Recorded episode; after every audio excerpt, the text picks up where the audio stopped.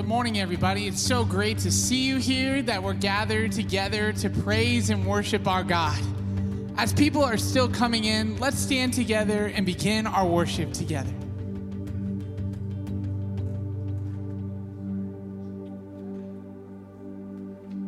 Here we go. Wrong song. Here we go.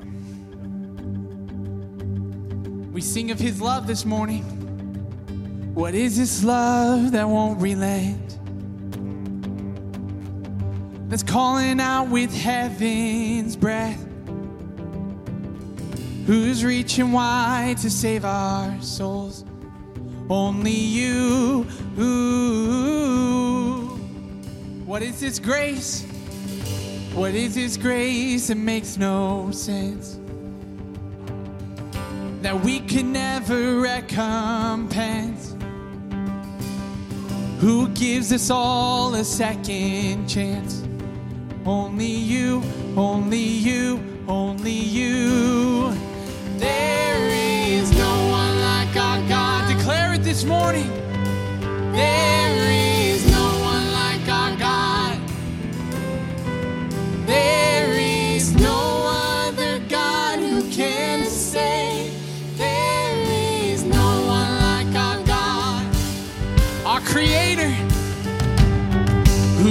the stars upon the night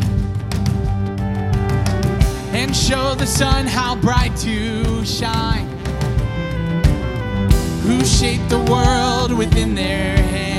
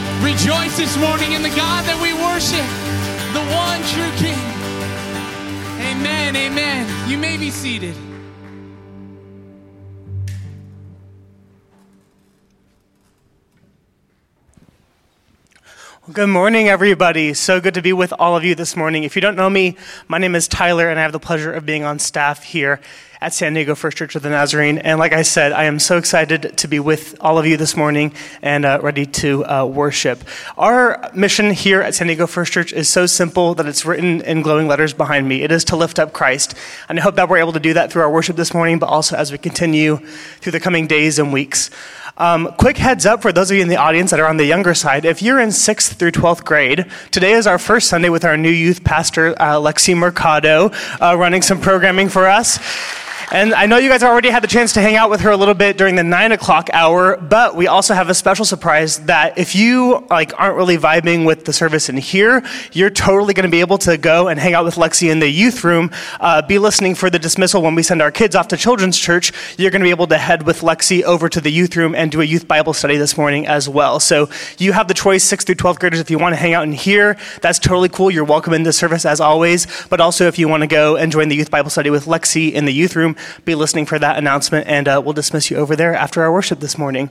Uh, with that, I'm going to invite up Diane for the reading of our call to worship this morning.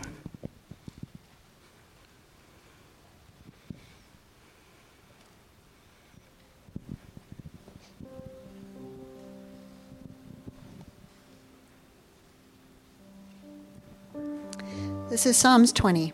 I exalt you, Lord, for you lifted me out of the depths and did not let my enemies gloat over me. Lord my God, I called you called to you for help and you healed me. You, Lord, brought me up from the realm of the dead. You spared me from going down to the pit. Sing the praises of the Lord, you his faithful people, praise his holy name, for his anger lasts only a moment, but his favor lasts a lifetime. Weeping may last may stay for the night, but rejoicing comes in the morning. When I felt secure, I said, I will never be shaken. Lord, when you favored me, you made my royal mountain stand firm. But when you hid your face, I was dismayed. To you, Lord, I called. To the Lord I cried for mercy. What is gained if I am silenced, if I go down to the pit? Will the dust praise you? Will it proclaim your faithfulness? Hear, Lord, and be merciful to me. Lord, be my help. You turn my wailing into dancing. You remove my sackcloth and clothe me with joy that my heart may sing your praises and not be silent. Lord my God, I will praise you forever. The word of the Lord. Take a moment this morning to be still, sit in the presence of God. Know that your breath is being sustained through the grace and mercy by grace that you have been saved. That grace is a gift from God. Take a moment this morning to remember the ways in which God's grace has been following you, has been before you, and the people that you love the most,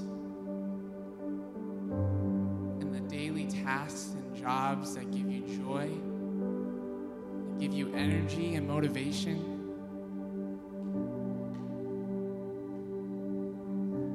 Think of the grace that God has poured in to your life when you feel as if you are in the pits, in the deepest parts of your anguish. Think of the ways that God has healed you, restored you, and redeemed you from those spaces, from those moments when we cry out to God from the moments that we feel as if there is no hope. Know that Jesus has given us hope this day, that there is healing and redemption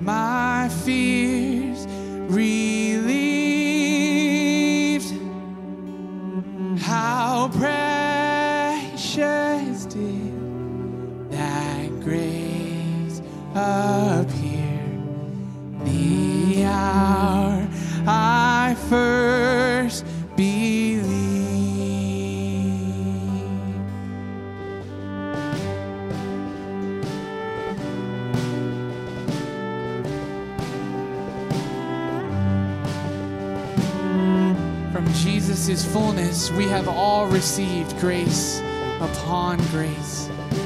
Would you stand this morning in confidence and in thankfulness in your hearts for the grace that God has lavished upon your lives?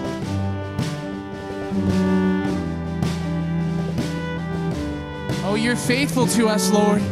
We sing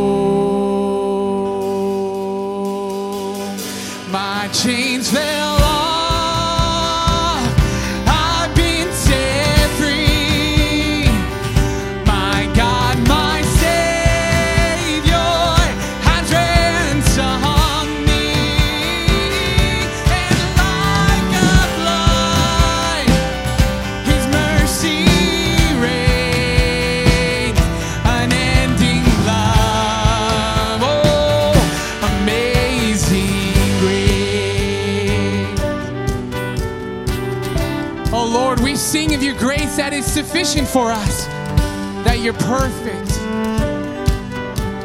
Oh, we sing when we were lost ones. When we were lost ones, you were the shepherd that carried us home. When we were prodigals, you ran to meet us with open arms.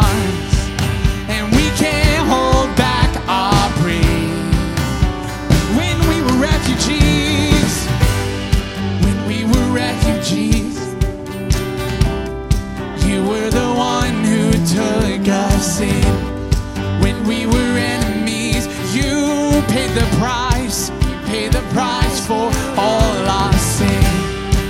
And we can't hold back our praise. Come on now, this is the sound of adoration. Oh, how we love you, Jesus, we love you. You are the joy of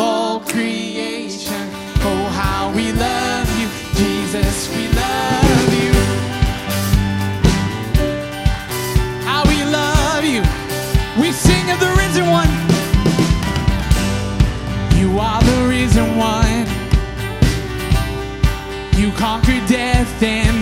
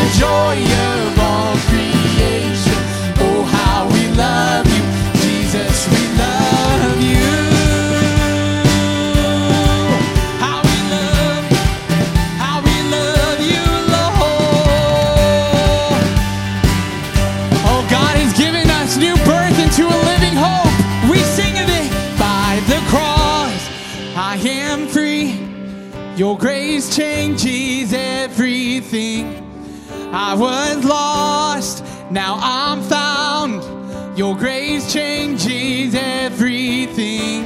And by the cross, I am free.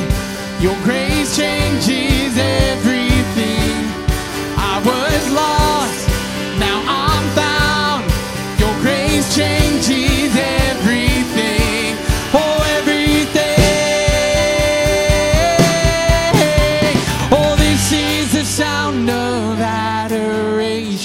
Oh, how we love you, Jesus, we love you. You are the joy of all creation. Oh, how we love you, Jesus, we love you. And this is the sound.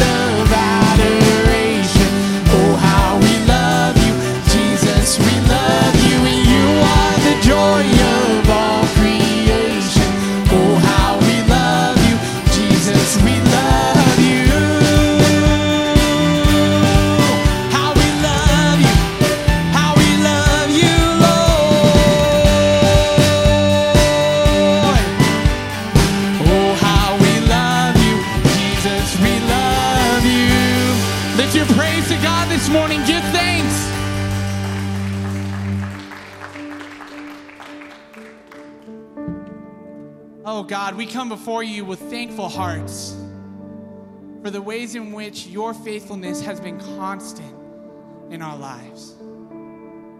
Through the seasons and the trials and the deep pits of anguish, Lord, you have been with us.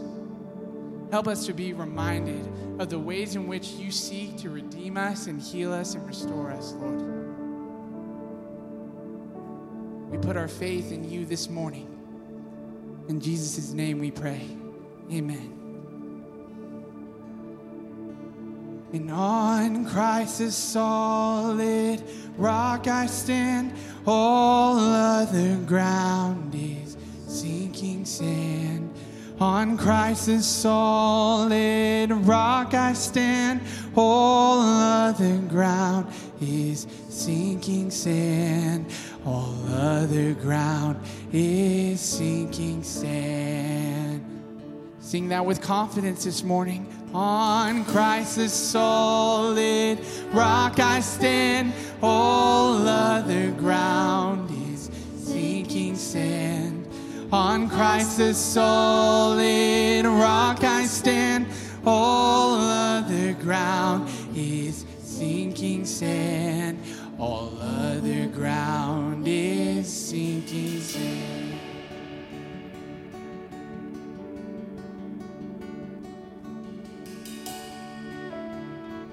Oh Lord, you call us to you. It's so sweet to trust in Jesus, just to take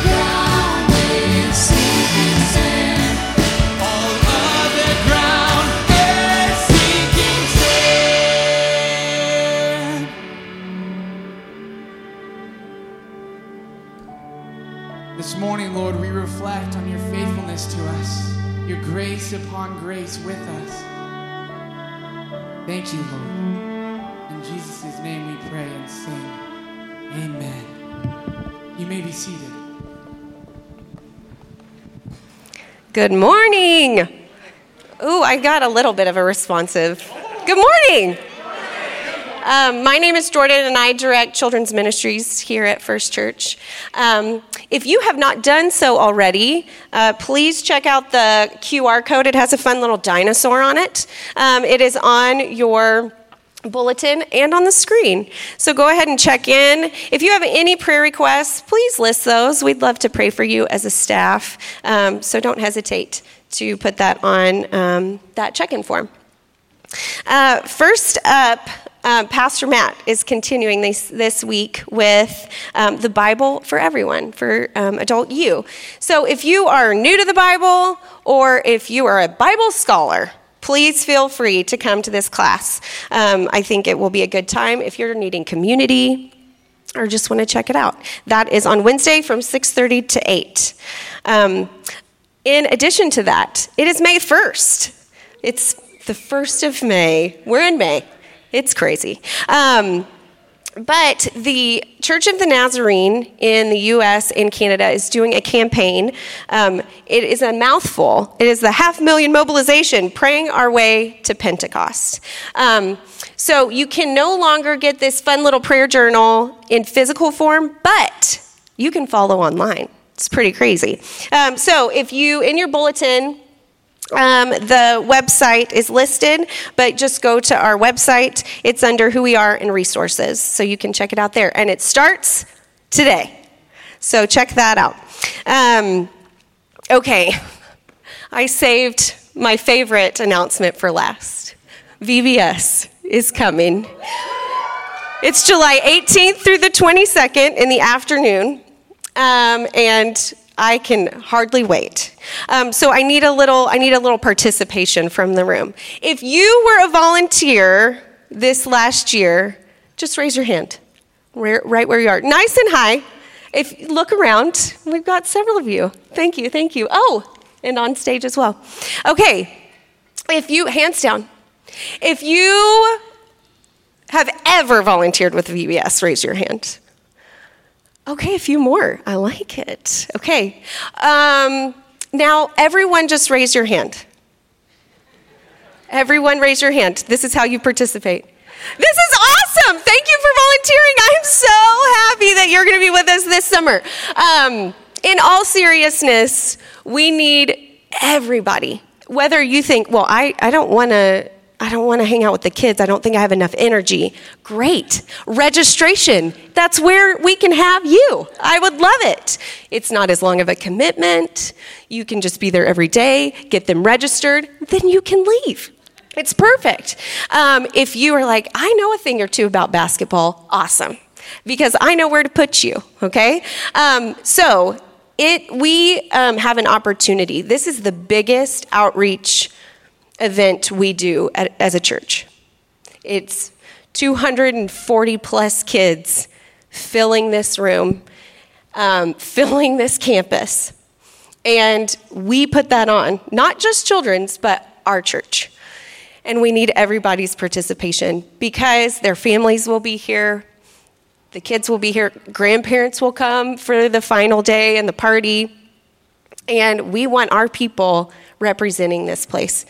So, um, if that is something that you would like to participate with us and do, we have an action step for you. Rihanna, right here, she'll hold up our little sign in sheet. Um, not right now, but after service, we would love for you to head over to the children's building. She will be right out front and can kind of help you decide where you might fit best.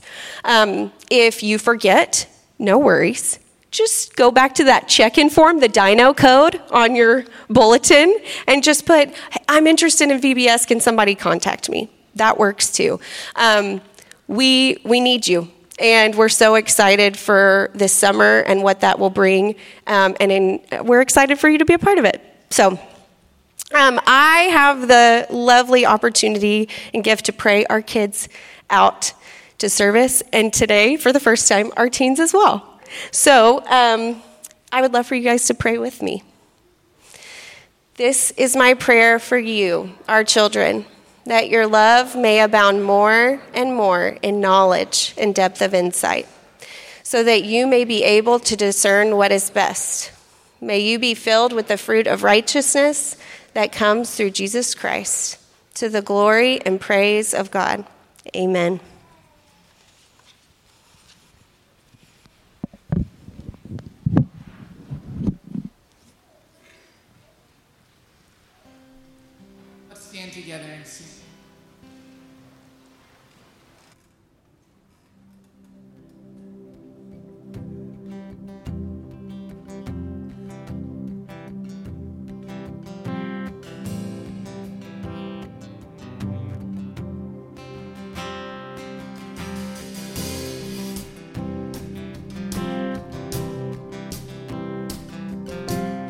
reflect on your faithfulness, Lord.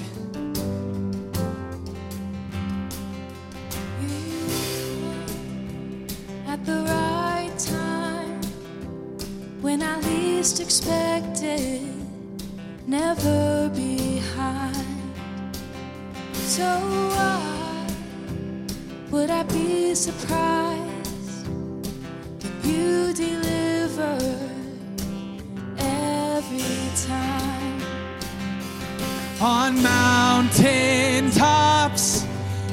stay the same.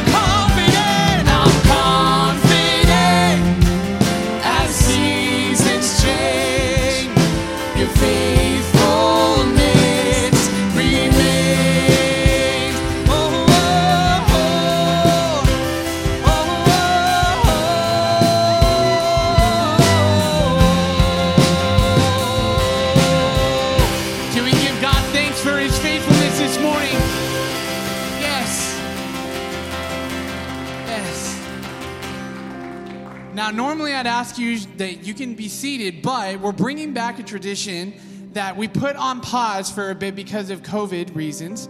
And this is going to be now where we do passing of the peace. And so, still, as and for many of you that maybe don't know what pass the peace is, um, it's just a time to be able to go to other members of our congregation that you may know or may not know and say, May the peace of Christ be with you. And in response, you can say, And also with you. Or it's that one time you finally saw your friend over on the other side and you get to just catch up for a little bit and maybe tell them what's up for lunch today. And so it could be any of those things. But this is a time where we'll be passing the peace of Christ to each other. And we would ask that you would still be considerate of others as you do so. Thanks so much, everyone. You may pass the peace of Christ.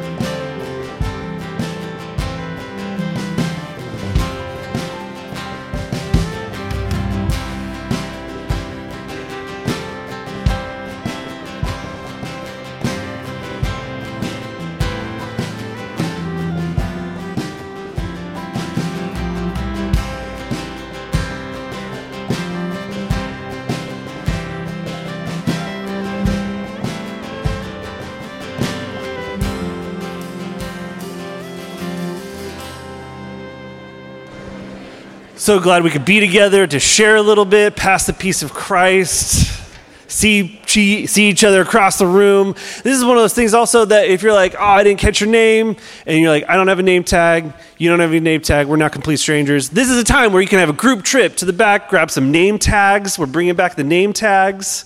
Write your name on it so we know who you are. One of the things that we are doing so that you know who we are is we are just inviting some of our congregates up to uh, share a little bit about themselves. So this morning, more, uh, this morning, Melva Morrison, there we go, all the M's, is going to come up and sharing with us a little bit about herself. Melva, I'm so glad you're here and willing to uh, hang out with me for just a minute. Oh, I don't know about willing, but That was not that coercive. Melva, tell us a little bit about yourself, uh, your family, what you do, uh, what, what encompasses your life. uh, family and the Lord and music. That about sums it up. Wonderful. I'm my husband Rick and our two children, Wesley and Deanna, and I've had a life full of music um, since the very beginning. Yeah, certainly you're up here, you're doing postludes and preludes, you sing in the choir. How else do you uh, part- practice music in, in your life? Oh, well, over, you know, here, this place, Point Loma, um, I get to work in the music department Oh, awesome. as adjunct and play, play the piano for a lot of people and teach kids about music, and it's very rewarding. That's awesome. How did you and Rick uh, initially come to be at San Diego First Church? Well, it was a long time ago, Tell us a little bit about it. 1975. Love it. We were members of the initial Point Loma Community Church of the Nazarene back in the day, back in the back in the day, and um, then we moved around, went to Kansas City, and lived in Ontario, um, California, for quite some time, and. When we retired, we came down here to be with family and help take care of mom and dad and all that stuff. And this is where Beryl went. This is where Lisa goes. This is where my parents went, and and we uh, are privileged to be back. It feels like coming full circle. That's awesome. Love that. Uh, tell us a little bit about uh, your spiritual journey as of recently. Is there something going on that is challenging you or encouraging you in your walk with the Lord? Well, the choir will laugh behind me because I always start my devotions with, Well, I've been thinking. it takes a long time to think. But I've been thinking how the connection with people who are brothers and sisters in Christ is really important. And I know that's that's not unusual for anybody to think, but it really is important. And having moved from a place where we were for 36 years, and it feels like kind of starting over, mm. and I'm really, I'm kind of a shy person, in spite of the fact that I play the piano and direct choirs, and uh, so it just felt a little bit like, mm, I don't know where my place is. I don't. What if I don't know anybody there? And and this church has been so welcoming and just wonderful. So that's one of the things I've learned. And I have a lot to learn. Uh, but another thing I've been learning recently is that um, Friday may be here, but joy comes in the morning. Hmm. Sunday's coming. Yeah, Sunday's coming. Ooh. But sometimes from Friday to Sunday is a very long time. Hmm. Sometimes it just takes a while for that joy to come. I don't know why I'm crying, but I always cry when I talk. Just accept it. Yes. As we should. Love that. And it's, it's, it's a treasure uh, to know that that happens. Because life is not always easy. Did you know that too? I'm learning that. Life is not always easy. And, and God is with us all the way. I believe that. Mm, Melva, thank you so much for your words and, and your tears. It's such a blessing. Give it up for Melva. Thank you so much. Thank you. At this time, I'd like to invite Delaney Sanders up to give our scripture reading for this morning.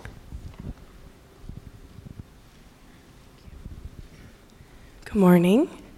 Thank you, Melva, for being so vulnerable. Um, the scripture comes from John 21 15 through 19. When they had finished eating, Jesus said to Simon Peter, Simon, son of John, do you love me more than these? Yes, Lord, he said, You know that I love you. Jesus said, Feed my lambs. Again, Jesus said, Simon, son of John, do you love me? He answered, Yes, Lord, you know that I love you. Jesus said, Take care of my sheep. The third time he said to him, Simon, son of John, do you love me? Peter was hurt because Jesus asked him the third time, Do you love me? He said, Lord, you know all things. You know that I love you. Jesus said, Feed my sheep. Very truly, I tell you, when you were younger, you dressed yourself and went where you wanted. But when you are old, you will stretch out your hands, and someone else will dress you and lead you where you do not want to go.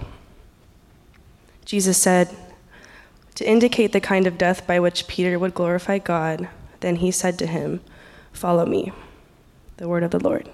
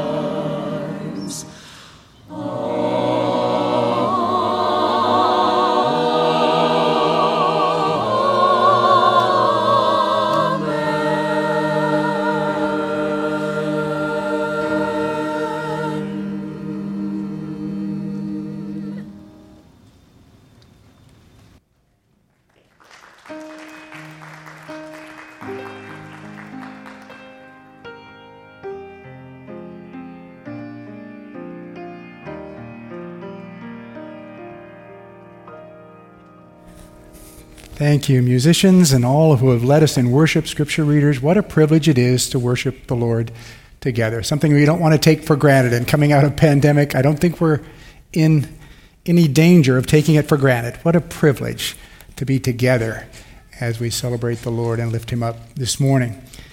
Just to reiterate uh, a little bit about the prayer journal that Jordan mentioned in the announcements, uh, we have this opportunity to join with millions of Christians in the Church of the Nazarene around the world for this month leading us to Pentecost to join together in prayer. Now, uh, Pastor D and Kay begin the third week of their sabbatical uh, today, and we want to be not just protecting them. We, had, we gave you that speech last week, and we'll repeat it a few times.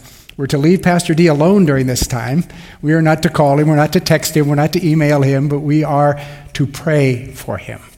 And that's where the prayer journal will help us. It looks uh, this morning in the, the initial uh, journal entry is to pray about God's protection, His direction, and His revelation for us as His people.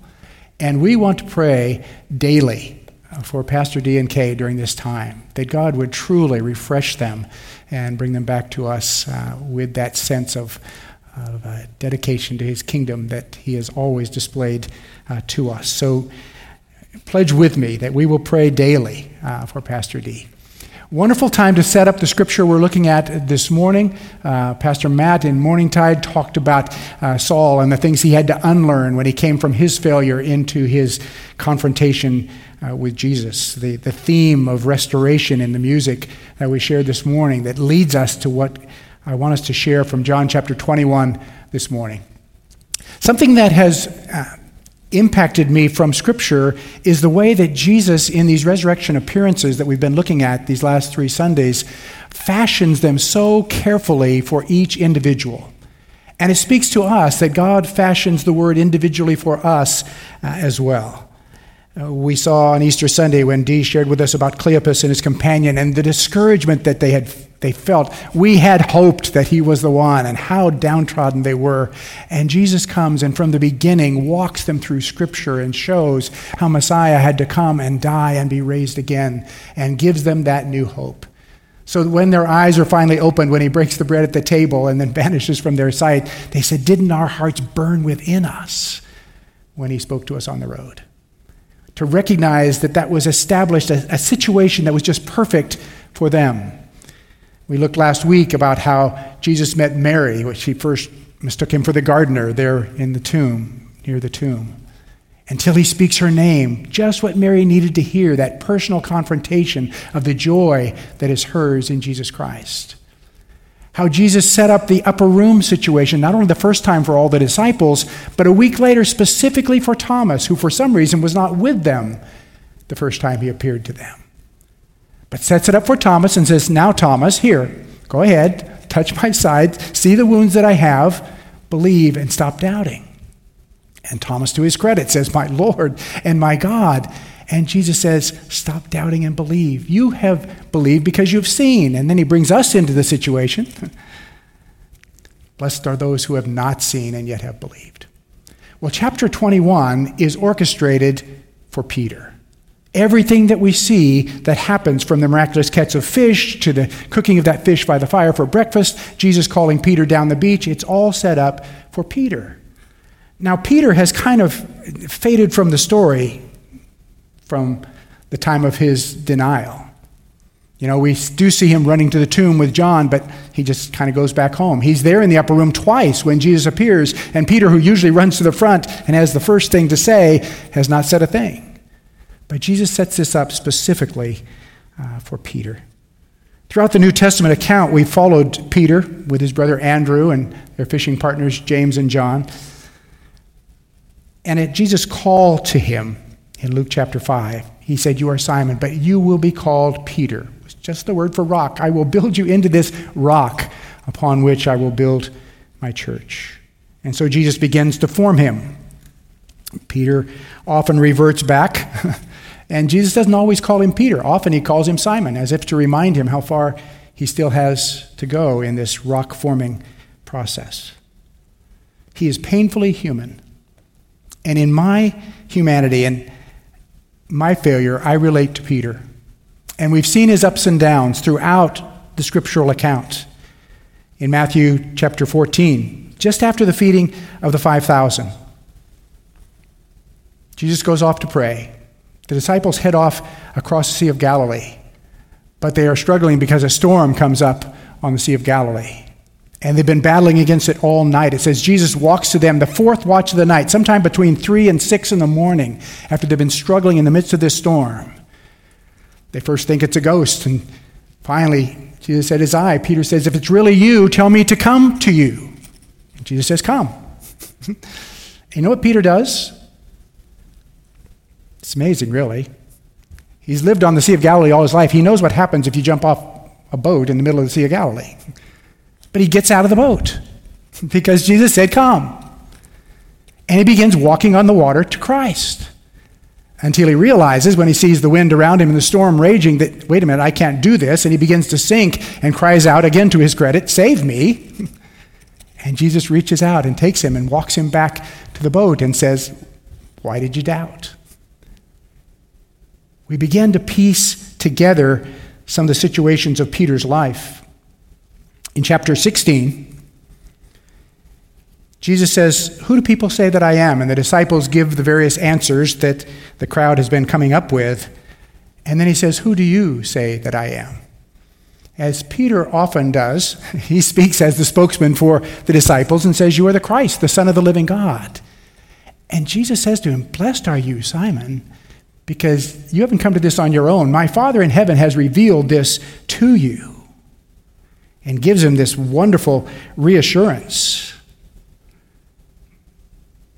And then it says, from that time on, Jesus began to explain to his disciples that he must go to Jerusalem and suffer many things at the hand of the elders, the chief priests, the teachers of the law, and he must be killed and on the third day be raised to life.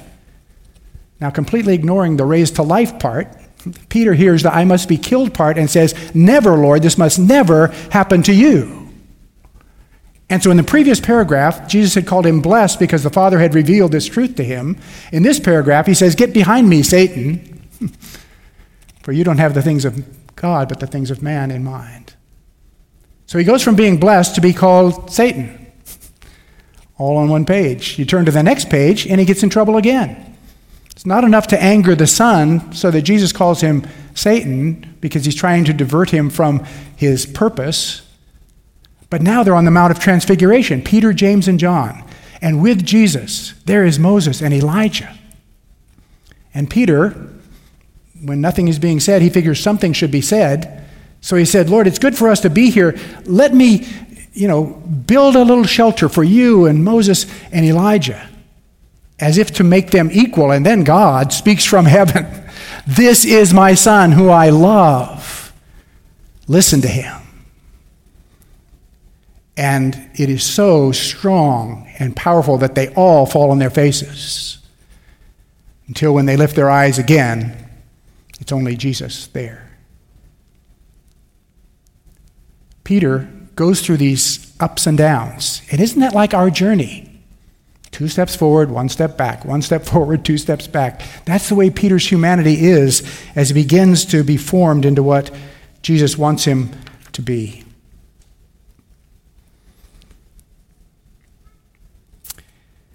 We read the story of the foot washing in Matthew's gospel and Luke's gospel. John speaks about it in chapter 13. And as Jesus makes his way around to wash the disciples' feet, a task that they would usually have done for each other, but this day they were a little upset with each other.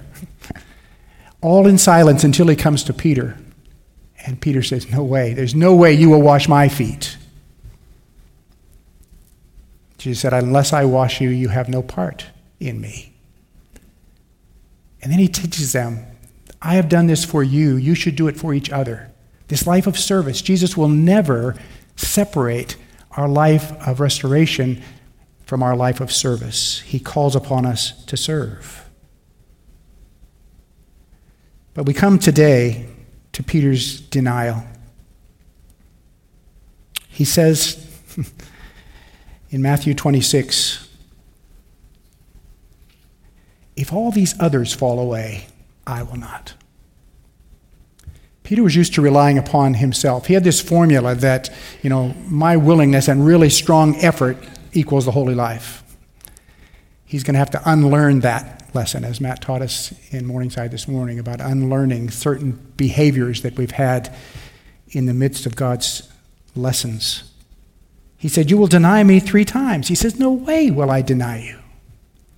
Then they move on to the scene of the arrest. Peter grabs a sword and starts swinging wildly when they try to take Jesus.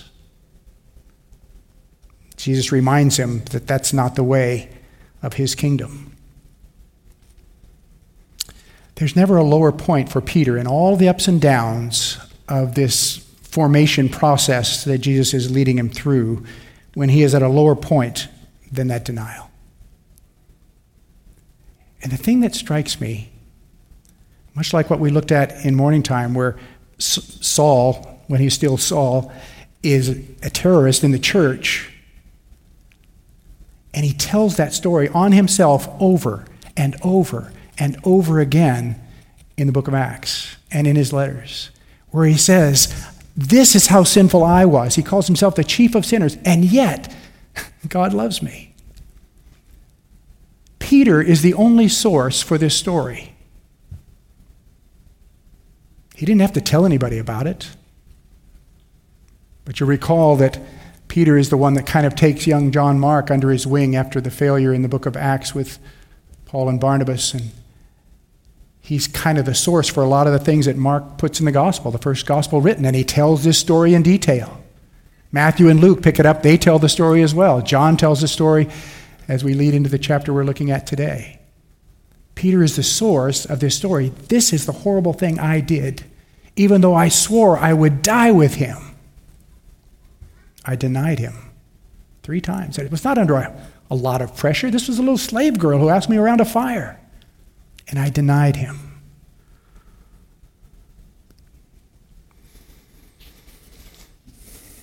From that lowest point in Peter's journey, we come to what we want to look at today. At the start of chapter 21, Jesus sets the scene for Peter specifically. As we recognize, they're out fishing. And this is at, at Peter's instigation. Peter wants something familiar. He says, and there were 600 apostles with him at the time, I'm going fishing. They said, We'll go with you. And so they're out. They fish all night on the Sea of Galilee all night. The best time to catch fish on the Sea of Galilee. As fishermen, they know the best time to go. They have caught nothing. And then Jesus appears on the beach and says, Cast your nets again. And when they cast the nets another time, so full of fish they can't even pull it into the boat. And John recognizes that it's Jesus and says, It's the Lord. And we have a sign that Peter is finally ready for this confrontation. No more hanging back. Peter is not even willing to wait until they row the boat and haul the fish into shore. He wraps his garment around him again, for he had taken it off, and swims the hundred yards to shore to encounter Jesus. And there finds Jesus on the beach, coal fire already burning, cooking fish and bread for their breakfast. I want us to think about the two things that Jesus is orchestrating here for Peter. First of all, the miraculous catch of fish is reminiscent of Luke chapter 5 when Jesus called Peter to be a disciple. Miraculous catch of fish. It happens another time here. It reminds Peter immediately of his calling that Jesus called him to be fishers of men, that he called him away from his boats and he was compelled to follow. And now he's failed. And the other way Jesus brings Peter into the situation is with this coal fire of the hundreds of references to fire in all of Scripture, there's only two references to a coal fire. One where Peter warms his hands at the house of Caiaphas the high priest before he denies the Lord three times, and once when Jesus prepares it on the beach and asks Peter to come and join him for breakfast. Those who study memory say the sense of smell is more tied to memory than any other of our senses. And immediately, when Peter, it smells that coal fire burning, it takes him back those few days to his denial, that which he knows he has to deal with. So he's reminded of his calling and his failure, just in the way Jesus has set this up. He has indicated to Christ now that he is anxious for a confrontation with him as he swims to the shore. And after they have breakfast together, Jesus calls him aside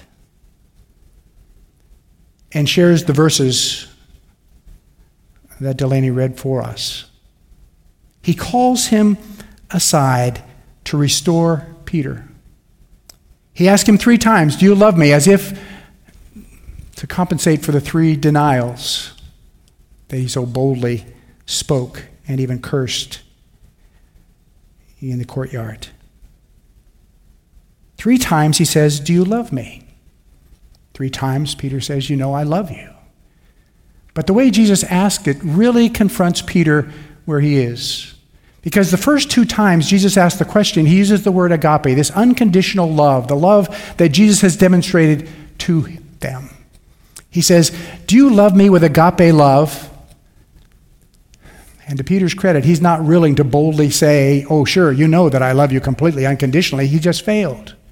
And he's afraid of continued failure.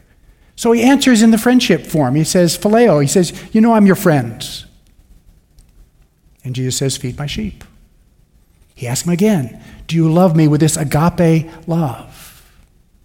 And again, Peter hangs back and says, You know, I'm your friend. And the third time, Jesus meets Peter just at the point where he is willing to come. He says, Are you even my friend?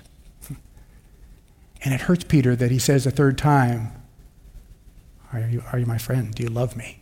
He says, You know all things, Lord. You know that I love you. You know I am your friend. Feed my sheep. Jesus is bringing him to this new view of himself. At the calling, he said, You'll be a fisher of men. Now, at this reinstatement, at this restoration, he says, Become a shepherd. As I have shepherded you, as you have seen me leading these ones to me, feed my sheep, tend to my lambs, care for them. And Jesus will never separate our restoration from our service. We are to care for those around us. There's another phrase in the scripture that Delaney read for us Do you love me more than these? Anytime something is left intentionally vague in Scripture, it means there's just more than one meaning. We don't know what Jesus was pointing to or referring to at that point. So let's just consider the things it could have been. He could have been looking at the boats and the nets. Do you love me more than these? Your, your occupation, your former occupation, the thing you used to do? Do you love me more than that from which you have gotten your identity? Peter had just told him, I, I got to get back fishing. let's go fishing. Do you love me more than that? He, he gets a hold of me. Do you love me more than your occupation of being a pastor? Do you love me? Do we love him more than the other things from which we gather our identity? He may have been pointing to the other disciples. We're not told if Andrew was one of the six that was there. Could have been his blood brother there. Certainly James and John were there. Do you love me more than you love them? Do you love Jesus more than you love those who are closest to you? Do I love Jesus more than I love Luann, more than I love our kids, more than I love our grandkids? Do I love Jesus more than I love anyone on this earth? Or the third twist could have been Do you love me more than they love me? And I think we, we all have to get there. We all have to come to the point where we say, nobody could possibly love Jesus more than I love Jesus. If you only knew what he's forgiven me of, if you only knew what he means to me, this sense that Jesus is everything.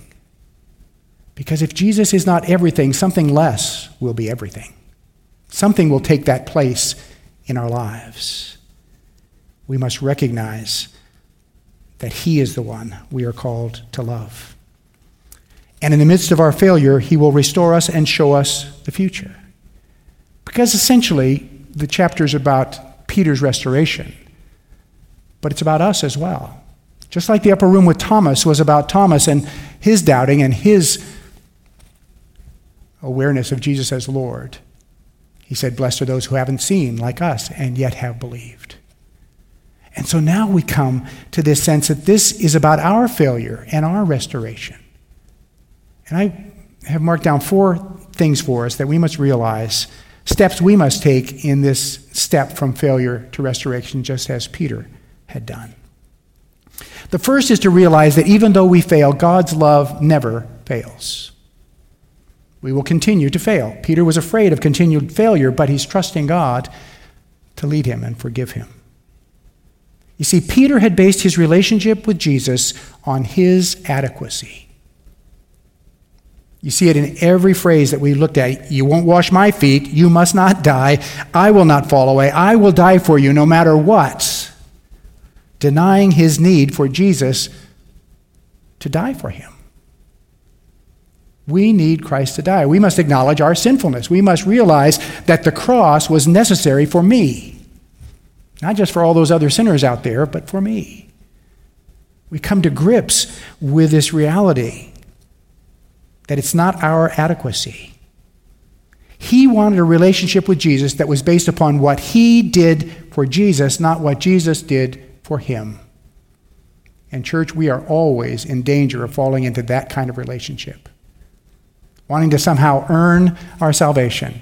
Look what we're doing for Jesus. Instead of saying, if Jesus had not done this for me, I would be eternally lost.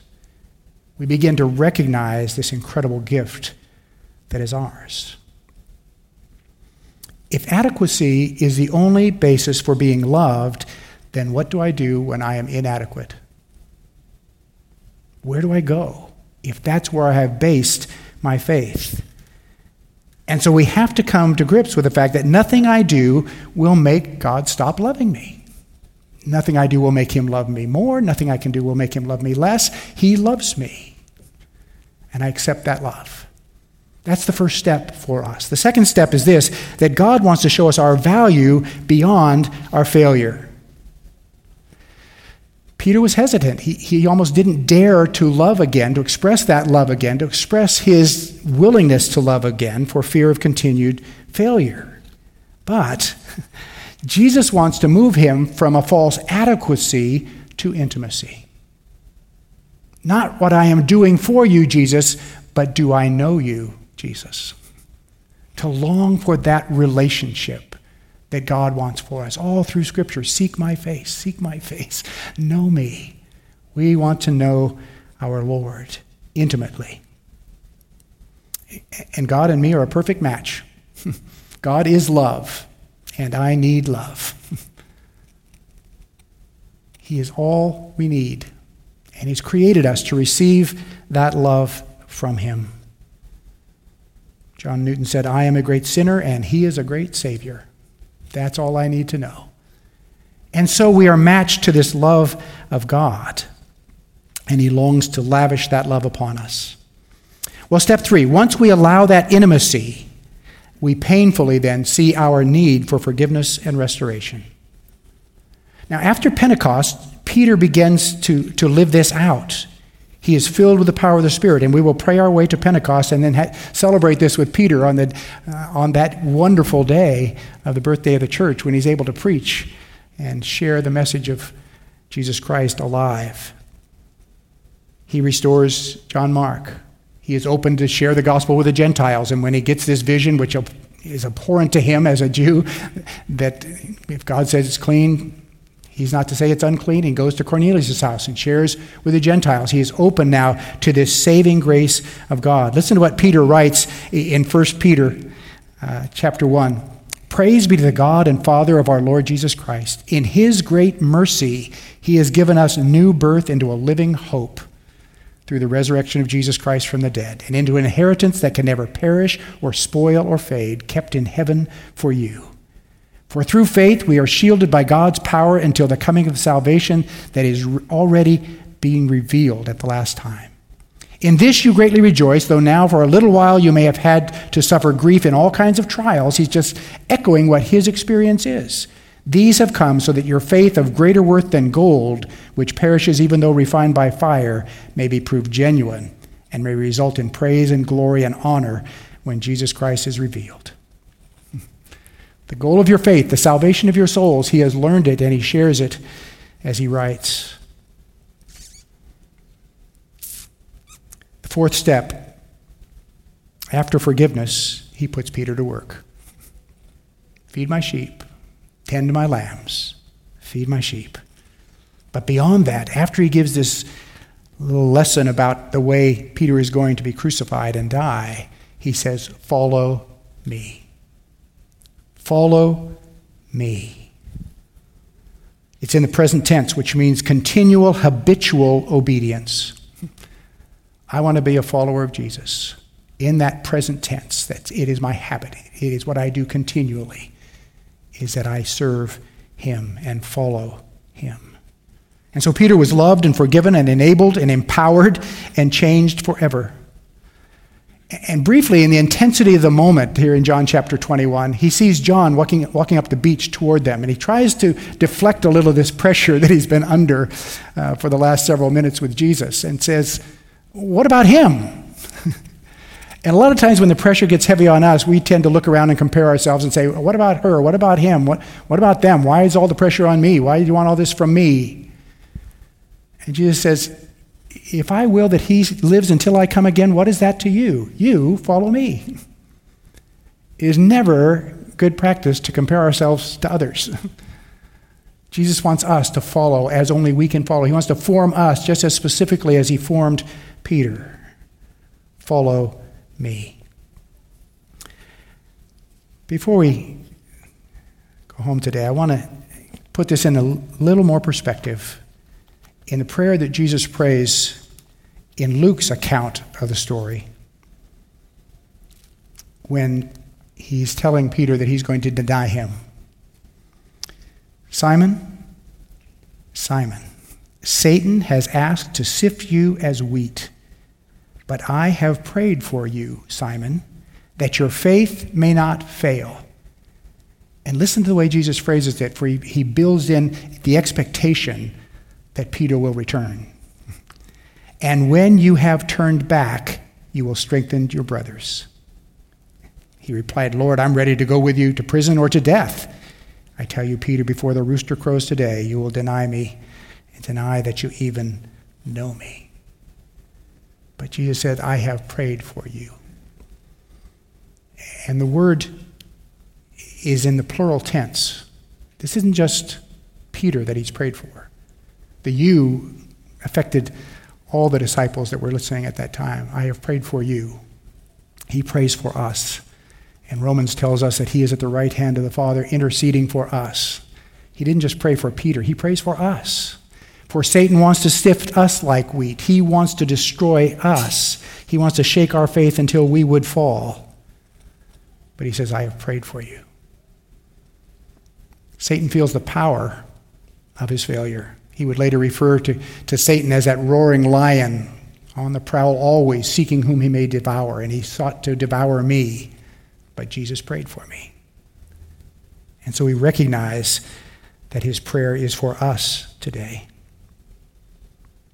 The failure was predicted. Jesus did not take away the test, but he prayed for him in the midst of the test. We have faced tests, haven't we? And Jesus prays for us in the midst of those tests. The song that Joe is going to come to sing and the accompanists are going to come with him could have been Peter's song. He looked beyond my fault and saw my need. Aren't you thankful that Jesus sees our sin and forgives our sin and restores us? And while they present this song, I just want to spend a moment at the altar. I want to bow and thank God for his patience with my failure. Maybe you've had a time of testing. Maybe the pandemic has created a distance. And you'd like to just pray for a moment before we pray our benediction this morning. Hear the words He looked beyond my fault and saw my need. Thanks to the Lord for his forgiveness.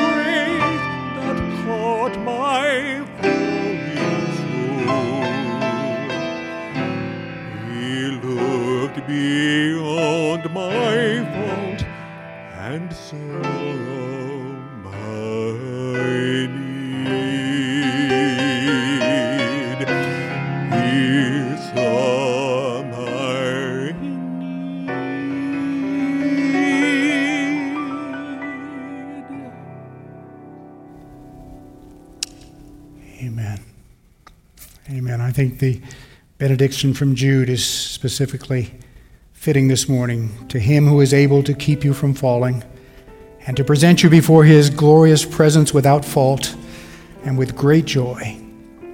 To the only God, our Savior, be glory, majesty, power, and authority through Jesus Christ our Lord before all ages, now and forevermore. Amen. Amen. Go in God's peace.